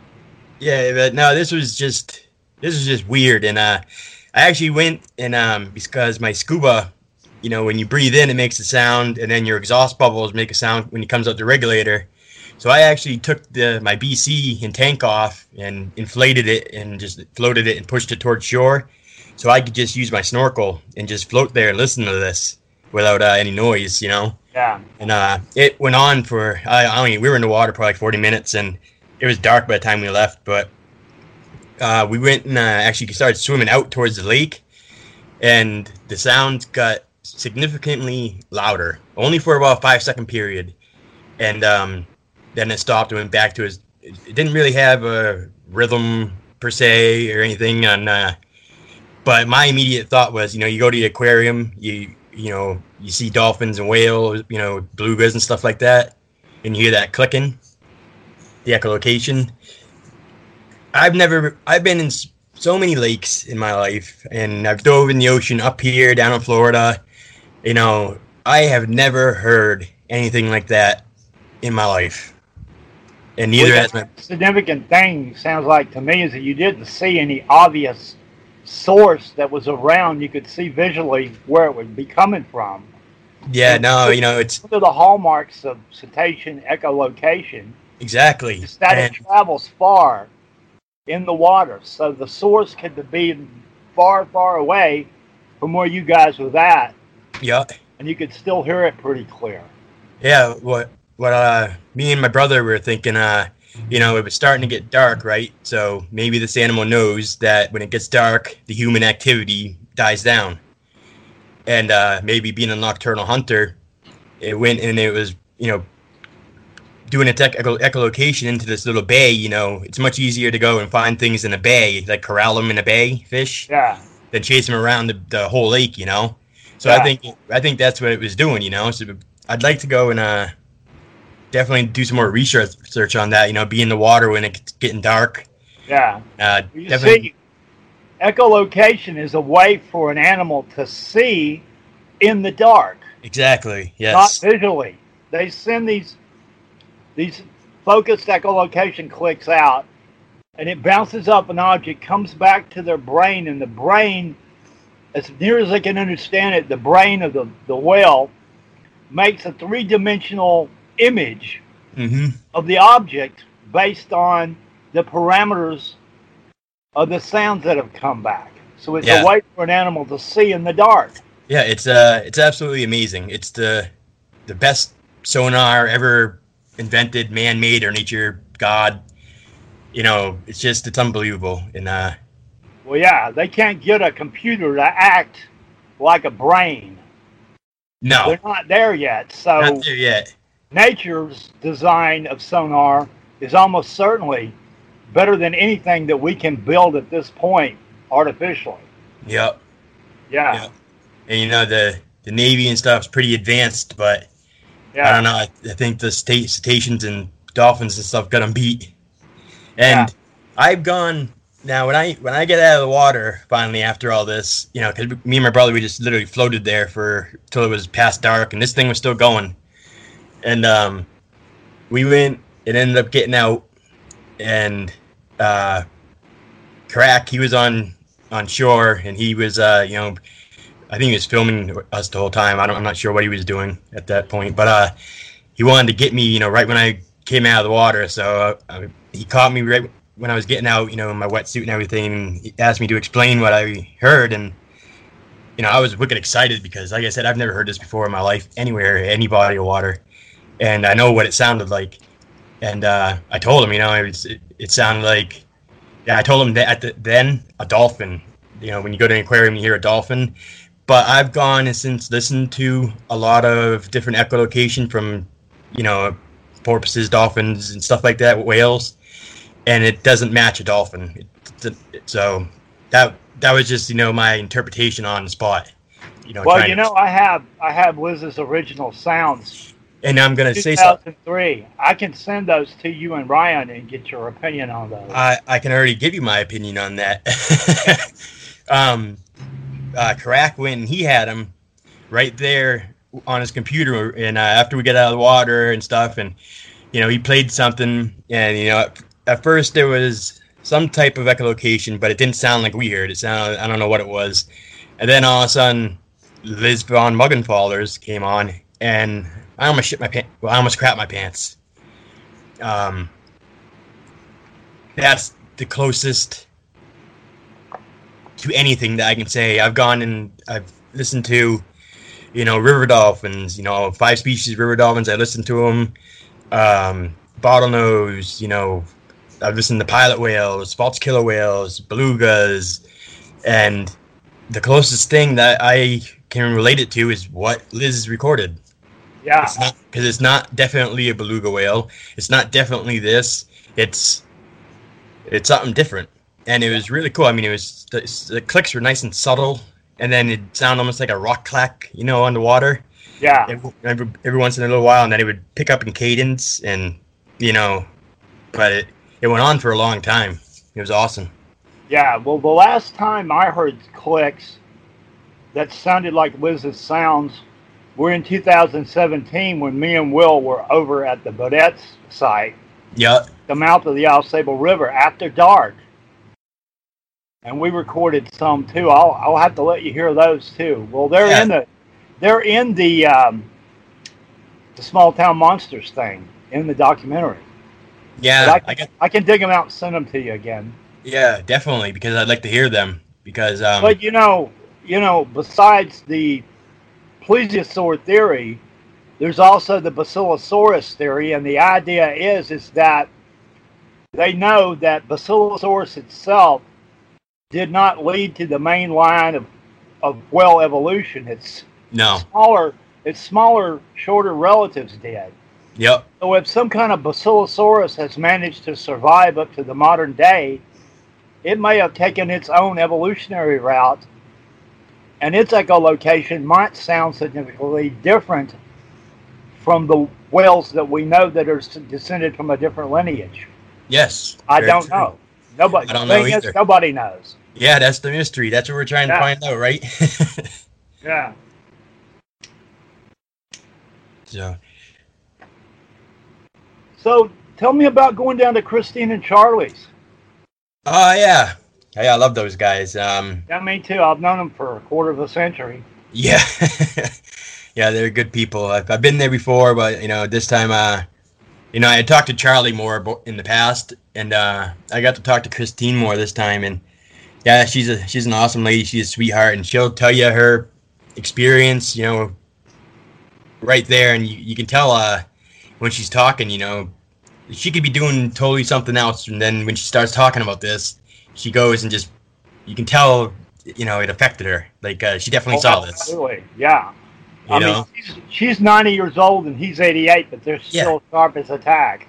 Yeah, exactly. Yeah, they still they're still going at it. You know, yeah. working all day and. That place has been open since 1929. Their parents opened it.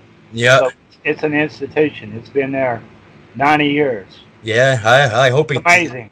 I hope it's there another 90 more somehow. But me too. Yeah. But uh, yeah, she was saying, you know, back then the whole like parking area and stuff was all flooded. You know, it was all like a swamp, kind of. Yeah. Like all water, and that's where they came out of.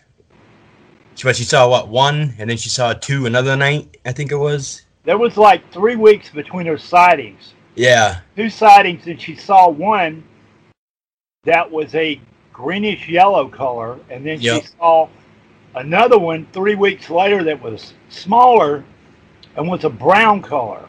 Mm-hmm. So obviously it was two different individuals. Exactly. Yeah.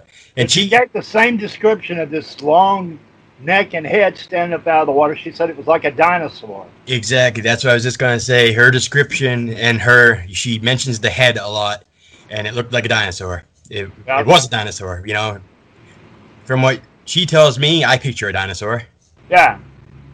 So I picture the lines of a sauropod dinosaur or a plesiosaur. plesiosaur. Yes, exactly. She couldn't see the appendages, so she don't know if it had flippers or what, but she saw one hump and a neck and a head. Yep. She made a sketch for me. I don't know if you ever seen it. I have it. Back in 1995, she made me a sketch. Um, I don't know if I've seen it. Oh yeah, it, it looks exactly like what she's describing. Yeah, you I'll could. send it to you. Awesome. Yeah, I'll, she, I'll put it in the slideshow. yeah, she's a she's a great lady, and Charlie, you know, he's he's Yeah. out there trying to get people. He uh telling kids how to row the boats and stuff, and he's out there yelling at them. And uh, it's funny because when I rented a boat from him, and I've been rowing boats for years, he went and started telling me how to row the boat and stuff, and you know where to put my feet, and it was Yeah. I just I just listened to him. You know, I didn't you know Yeah. say anything back to him, but it was funny. So, but uh, yeah, while he was doing that, Christine was uh doing an interview for uh, Karac, my brother and I, and um, I got a copy of that. So does Karac. I think my brother might too. But um, yeah, they're great people. Yeah. Well, I think this is going to shape shaping up to be a really good documentary, and I can't wait to see the finished product.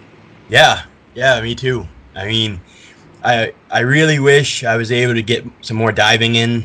To be honest with you, because I only got to go those two days with the uh, tank. I didn't get to go anywhere really significant. Although I did, we did have that weird encounter with whatever that was making those sounds. Yeah. But um, you know, I was hoping that over at the Sable it was going to be uh, deep, and uh, we got there and uh, you, we literally had to belly crawl like you know crocodile crawl probably 150 yards before we were able to get out to any significant depth.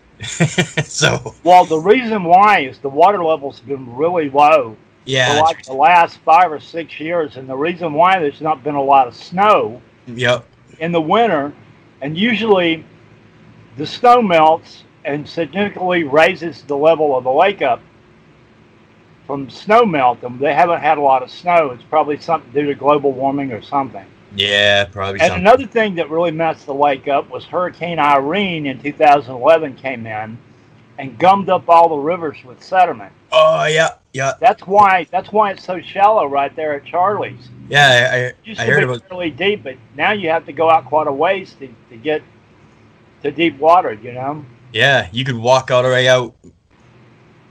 Hell, halfway across the lake almost when we were there. Yeah, A good, a good it's hundred yards, anyways. It's really interesting is that basically where Charlie and the boathouse are at is almost diagonally across the way from Yep, the Au Sable. yep. And the Bodette site. Yep. Yeah. So that may be significant. I don't know.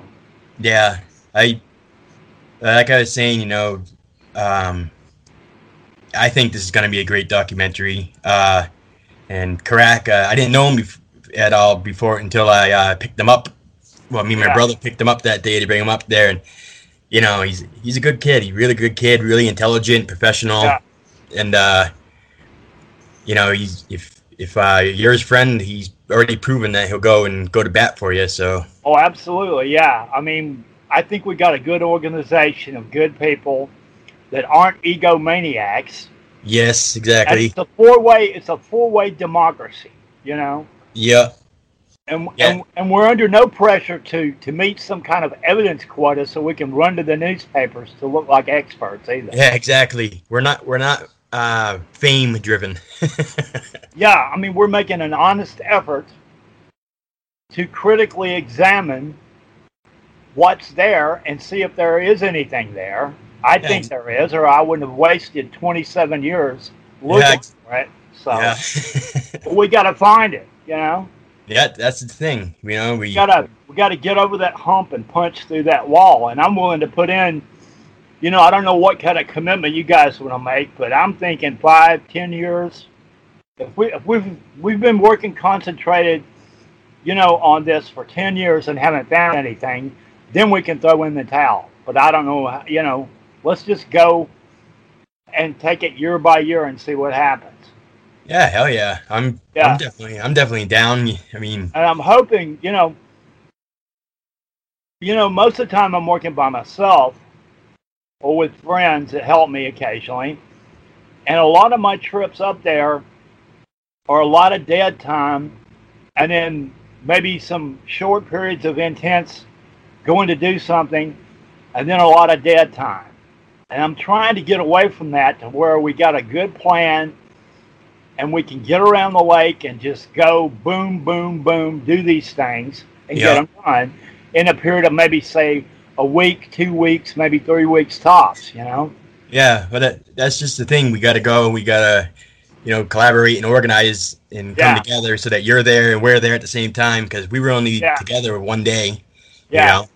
So Yeah. it'd, be, it'd be awesome if we had two weeks, all of us up there together, you know, and Hopefully, we can do that this next trip. You know, I was thinking like maybe we could at least stay at a minimum three or four, five, maybe five days over at Au Sable. yeah, definitely. beat that to death.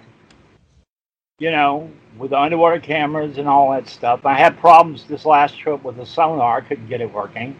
Yeah, how, how's that? But how'd that? It was from the Netherlands, so I'm thinking it may be a bum uh, transducer, and maybe if I just replace the transducer, that will fix the problem. But we'll see. Yeah. Uh, it's all not- in storage. It's all in storage right now. My friend Jason's. oh yeah, Jason. Uh, I know you. I know Jason. Yeah, the Bigfoot guy. Yeah. Yeah. Yeah. Me and him's been friends for 20 years. We, we met working together at this electronics factory. So we've known each other for 500 years, you know? Five hundred years. Let's do it. But, uh, you know, touching on the echolocation question, and plesiosaurs, they look at the skulls of fossil plesiosaurs and don't think that their ears were built to hear high frequency sounds like that. And they don't seem to have any specialized structures on the skull like you see on whales, yeah, sonar melons, so they think it's unlikely that they had that the plesiosaurs from 65 million years ago used echolocation. Yeah. But that's the ones from 65 million years ago. That's a long time. Yeah. What about the ones that survived? Now and then, in all that time, and they found the closest sounds among whale uh, echolocation that I've been able to find that sound like lizard sounds are made by a humpback whale, which is not a toothed whale. It's a baleen whale, yet it's making these echolocation like sounds. And the important thing about this, it doesn't have a sonar melon No. like most toothed whales. So this tells you that it's possible for an animal to echolocate and make these kind of sounds without a sonar melon. And additionally, they know there are two types of birds that use echolocation. So that tells you right there it's possible for an animal that's not a mammal Yeah. to develop echolocation. Then on top of that, there's controversial evidence of penguins using echolocation. And penguins Yeah. are built very much like a plesiosaur. If Yeah, you look yeah. at a penguin swimming underwater with their wings, they're flying through the water, and that's the way they think plesiosaurs moved when they swam. In fact, one paleontologist, Robert Bakker, called them double penguins because plesiosaurs are built like they got a double set of penguin wings, the way Wow. their fins are built. So this, you know, this is very interesting. And finally, on top of that, there is some evidence of echolocation-like sounds from these Australian long-necked turtles, Yep. Yep.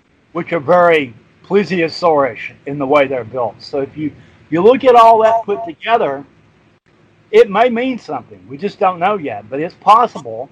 Hey. Just using those clues to say, well, maybe it's possible that a plesiosaur, given 65 million years Yep. out in the ocean, could have developed this, you know, this ability. Yep. We just don't know yet. I mean, it's a lot of speculation, but it is within the realm of possibility. I agree. Yeah, Most definitely. yeah. So tell us about some of your Bigfoot stuff. Ah, my Bigfoot stuff, huh? I've been out uh, actually investigating a few spots just uh, recently, um, but uh, most of the uh, big time activity that I've encountered uh, was back um, like 2000, going back to 2012, I think. Um, I don't know if you know a guy named Ronny LeBlanc. He wrote a book, Monsterland. I yeah, he was on that um, Bigfoot show. It was a Bigfoot show. Yeah, yeah, yeah. yeah. I know who Yep. he is.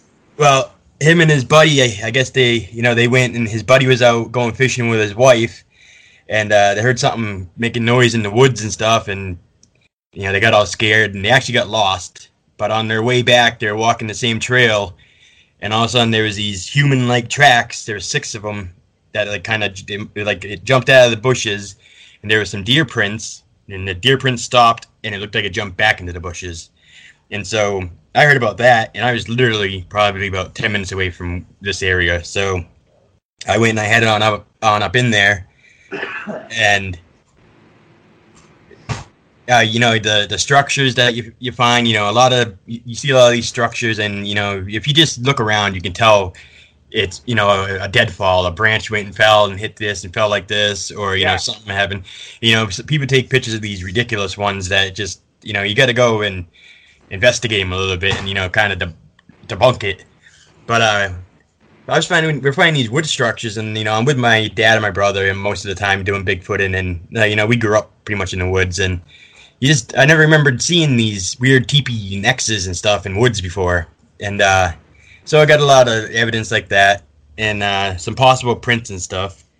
But um, one day, me and my brother actually went and we uh, we found a nice print. It was like uh, there was a big mud hole, and it's like this thing tried the Bigfoot tried jumping across it, but just didn't make it all the way, and his you know it just caught one of his feet, and uh, we were able to cast that, and that's actually uh, I got that up on my Facebook page. It's uh, next to my foot, and I'm a size 12, and I think that's a size 15 and a, 15 and a half, and um, I also got some pictures and stuff like that that uh, could show some possible eye shine. Three sets of eye shine. Uh, I was actually ended up by myself. My group left me Ah, um, because uh, sometimes when you're with groups and stuff like that, and you're in the woods, a lot of people talk and stuff, and they'll they'll kick leaves and stuff like that, and so you can't hear anything. So I like to hang back so I can go and you know hear things. And um, that night, to my back right, something was definitely following us. It was paralleling us, and uh, my brother came back and asked me why I was way you know in the rear. And I said, Ryan, just when I say stop, stop, and don't say nothing. And so we walked, and I said, stop, and he stopped, and all of a sudden you just heard crunch, crunch, crunch, like something took a couple extra steps, and I'm like, something's following us, and the uh, other guys got scared. So they wanted to get the hell out of there. so I'm like, you know, this is why this is why we're here. So they they continued walking and stuff, and I went and I stopped, and I didn't realize they had gotten so far from me, but I was hearing things, you know, snaps, loud snaps, um, and I just went and took took these pictures in a quick series, and that's when I caught the possible eye shine and stuff. But um, we had uh, another. Uh, well, I lived to survive that encounter, but anyways, made it back to the car. But um, one time I was uh, it was January 24th, my dad's birthday, and it was uh, we had just gotten uh, some snowfall, about maybe five inches, and me and my brother we just went for a hike, and we were uh, just walking, and there was no other tracks up there, you know, nothing. There was just a, some canine tracks, a coyote, and uh, we're just walking, and all of a sudden we hear these two super loud knocks. I mean, whap whap, so loud. It, it wasn't like what you hear. Uh, you know the guys who try to do the Bigfoot knocks wasn't anything like that. These were fast and loud and uh, stopped us dead in our tracks. And then in the distance, there's a lot of rock walls up in there because it used to be an old settlement that failed back in the 1700s. And all of a sudden, you hear two rocks clack together, clack clack. And so we're looking around, we can't see anything, and uh, but I mean, whatever it was, it, it had some force when it hit that tree because it was Well, loud. they like to throw rocks apparently too. Oh yeah, I've had uh, I've had uh, uh, not a not a log, but a decent sized branch thrown over my head. Um, I had one actually mimic a whistle. I did a whistle one time, uh, just like, and then all of a sudden, ten seconds later, something did it right back to me. I don't know if it was a bird mimicking me, but it was pretty cool. Um, that same day though, with the snow, me and my brother were coming back, heading back down the trail, and we start we get to where there's there's this corner, and all of a sudden we hear these whoops, and uh, it was like whoop whoop whoop. I can't do it properly, but you know that, that gives you an idea. And I'm thinking, all right, there's has, has to be people here. So I go and I run up around the corner. There's no people, no tracks, and then I'm thinking, you know, well, there's a little swamp over here on on the left side. Maybe that iced over and the air is coming out from underneath, you know, making sounds, you know, trying to debunk this. I'm not just going to go and say it's Sasquatch just because I heard some weird sounds in the woods, you know? Yeah. So, but no, it was all slush and stuff. And then we ended up, we made it back to the car and we heard this long, drawn out howl to the west of us, pretty far away, but whatever it was, it had some lungs on it. So, have you ever been up to investigate the Bridgewater Triangle? No, I have not gone and headed out that direction. I've been in the Jason, Bridgewater. Jason's been up there and looked into that. He, he found a footprint cast. Yeah. Yeah, that's awesome. I've never seen his cast. Yeah.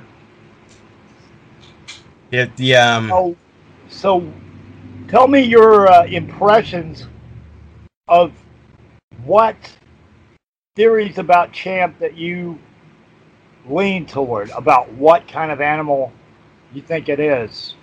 uh geez. I've been really rattling this around a lot lately because uh you know, I've heard the giant turtle theory and I've seen the evidence that supports the giant turtle theory.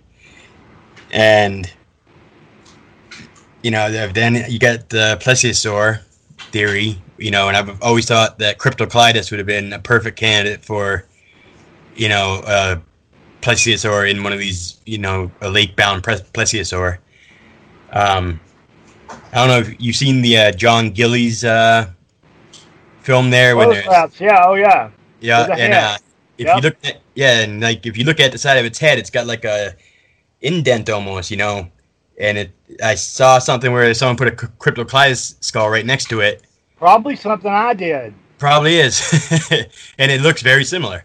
So, you know, then the, that, and then, but then you get the echolocation, and it's like, you know, what the heck are we dealing with? What are, what is this animal? You know, is it a amphibian? You know, is it able to absorb oxygen through its skin? Um, Well, you, know, like- these Australian turtles have this trick where they have a sack that lines the inside of their butt and they turned it into a fish gill, basically. So they're Yeah. underwater like a fish. yeah, and they can, they so So they can, if a turtle or a plesiosaur had this ability, they could stay under for a long time. yeah. Not as long as a fish, but Yeah, but you know they very rarely have to come up for air, which would go and make it make spotting them that much harder. You know, yeah.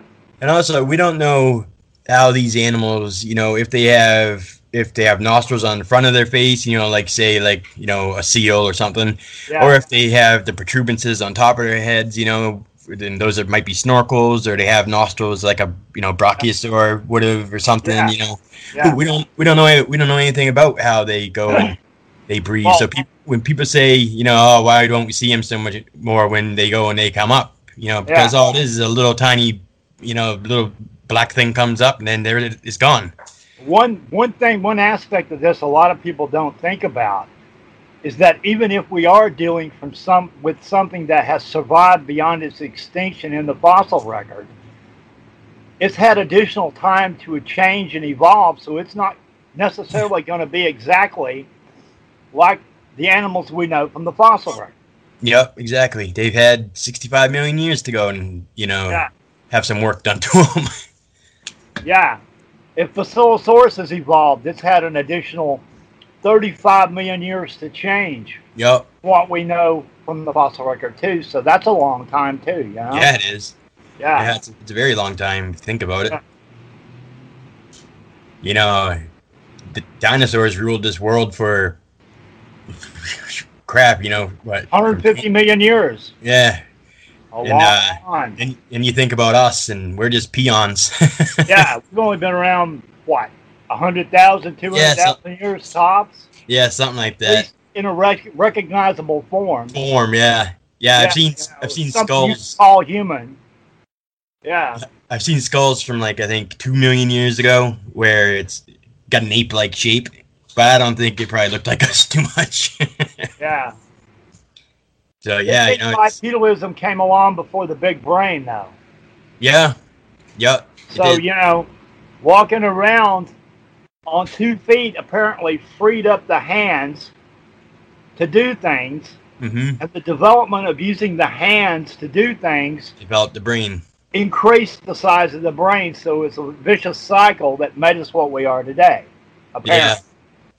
yeah. Yeah. So, um, any any final thoughts or whatever you want to add? Um, no, just that uh, I'm really glad that um part of this team with you, you, you know, and Well, I'm glad to have you on board too. You know. yeah, I think we got a good group of guys who are determined and you know we're motivated. So We trust each other, which is important, and we're not going to stab each other in the back. no, we're not backstabbers. That doesn't happen. I- And we're not phonies. We're not. We're using all using our real names, complete Yeah. real names. yep, We've got nothing to hide. nothing. So there you go. You know. Yep. If you got a question you want to ask me, ask me and I'll answer it. Yep, that's the way it should be. Uh, you know, you don't have, on the table. people don't have to go and say things behind people's backs and be all nasty and stuff. You know, just if you want to want to ask me a question, you want to know something, just ask me and I'll tell you. Yep. So I'm glad that we're not of that type to go. Yeah. Well, you and I have gotten to know each other a little bit over the years. So Yeah. if Yeah. there was going to be any problems, I think we'd have already hit some kind of snag, you know? I uh, I'm I'm pretty sure that we would would have already gone and figured things out. Yeah. I think I'm pretty sure we're good. Yeah, absolutely. It probably would have been around when I first met you if there was ever going to be a problem. Well, yeah, I mean, we, we didn't have a problem right off the bat. And we, we know why that would have been. Yeah, exactly. Yeah. All right, well, tell your brother Ryan I said hi. I will. Yep, well, thank you. Ah, no problem. Anytime. And uh, I'll see you next summer. Alrighty. Take care. Yeah, you have a good night. You too.